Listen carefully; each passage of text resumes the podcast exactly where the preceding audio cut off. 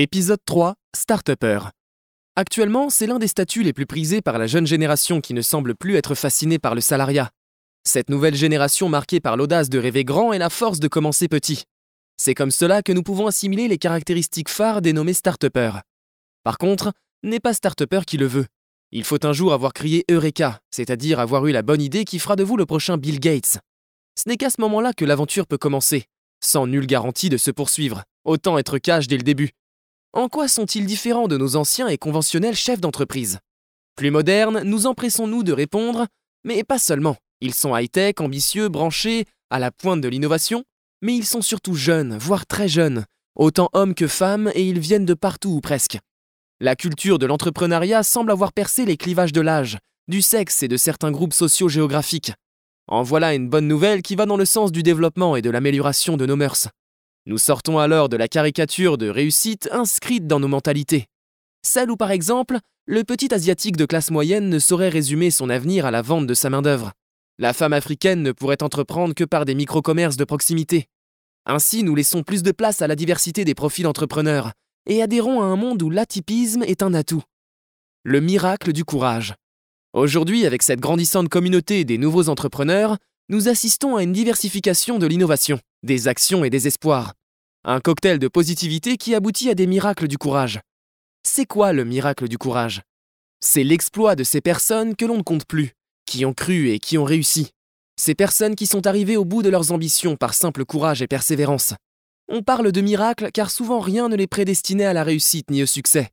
Si ce n'est la capacité qu'elles ont de faire malgré la multitude de manques. Manque de financement, manque d'infrastructures, manque de visibilité, manque de l'essentiel.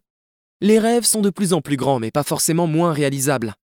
Les gens ont moins peur d'essayer, car ils vivent à présent dans un monde rempli de miracles du courage vulgarisés par les médias, et plus particulièrement Internet. Être réceptif aux bons messages véhiculés par le géant Internet. La mauvaise appréhension d'Internet et des réseaux sociaux en particulier ne doit pas nous empêcher de distinguer leurs bienfaits.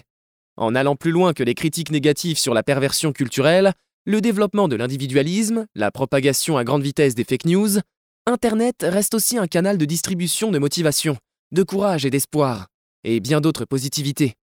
Dans ce contexte de réussite par exemple, il nous donne la possibilité à travers les réseaux sociaux d'assister de près à la réussite d'un jeune Thaïlandais dans la réalisation de bureaux pour enfants, avec la particularité d'être écologique, pliable, mobile et accessible financièrement. D'un jeune Congolais qui révolutionne le marché automobile de luxe et bien d'autres exemples de faiseurs de miracles du courage. D'aussi loin et de partout dans le monde, nous voyons naître des pépites, et avons la chance d'assister à leurs évolutions. C'est ce qui fait naître l'espoir et donne envie à son tour de tenter l'aventure.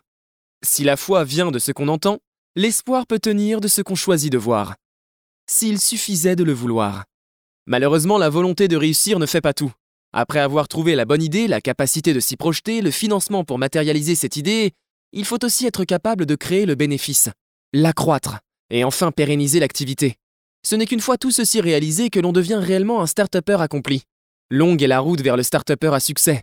Ils sont nombreux à stagner à l'étape projet, sur papier ou même numérisé, sans jamais passer aux actions. Il ne faut pas s'empresser de les pointer du doigt. La tâche n'est pas évidente. Rien que de devoir parler de son idée du siècle peut s'avérer être une épreuve assez rude pour certains porteurs de projets. Soumettre son idée d'entreprise à son environnement, y croire et la défendre avec fermeté, réussir à susciter un intérêt externe, s'engager à encaisser la critique, bonne ou mauvaise, sans parler du frein financier. Cela demande beaucoup de courage pour matérialiser ce que nous avons en tête. Combien parmi nous ne se sont pas déjà vus millionnaires avant de se rendre compte que l'idée qu'on croyait innovante existe déjà, le business plan ne tient pas la route, le marché avec ses consommateurs ne répondra pas, le projet ne peut pas s'inscrire sur une durée assez fiable? Nous pouvons autour de nous recenser beaucoup d'exemples de projets avortés une fois confrontés à la réalité, ne serait-ce qu'en parlant à un proche, à une société de financement ou à un potentiel client. Bien que pas facile, cette étape de confrontation de son projet à la réalité est indispensable. Elle est à dépasser le plus tôt possible, afin de pouvoir se réinventer assez rapidement.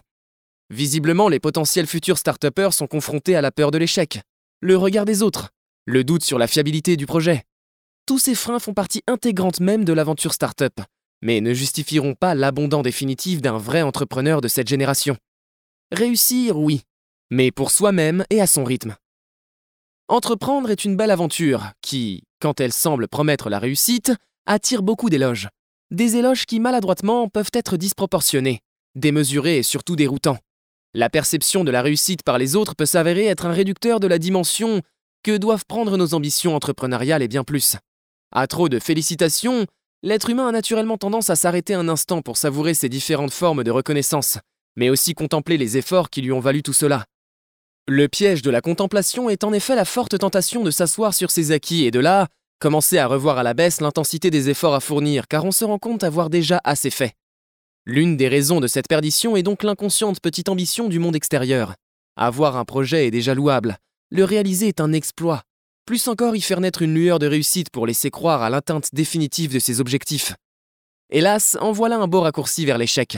C'est alors que l'euphorie du bonheur est un vilain copain avec qui il ne faut pas se lier d'amitié trop longtemps. Il est donc recommandé d'éviter le triomphalisme précoce, ce qui n'empêche pas de savourer ses petites avancées sans s'arrêter. C'est un bon carburant pour la route vers l'atteinte de ses vrais objectifs. Chaque réussite est un projet abouti. Concevez, réalisez et excellez. Laudrine Oriane et Lyon. Maintenant que vous pouvez être des start prenez un moment pour noter sur papier ce que vous avez retenu, ce dont vous ne partagez pas l'avis, ce que vous vous engagez à appliquer.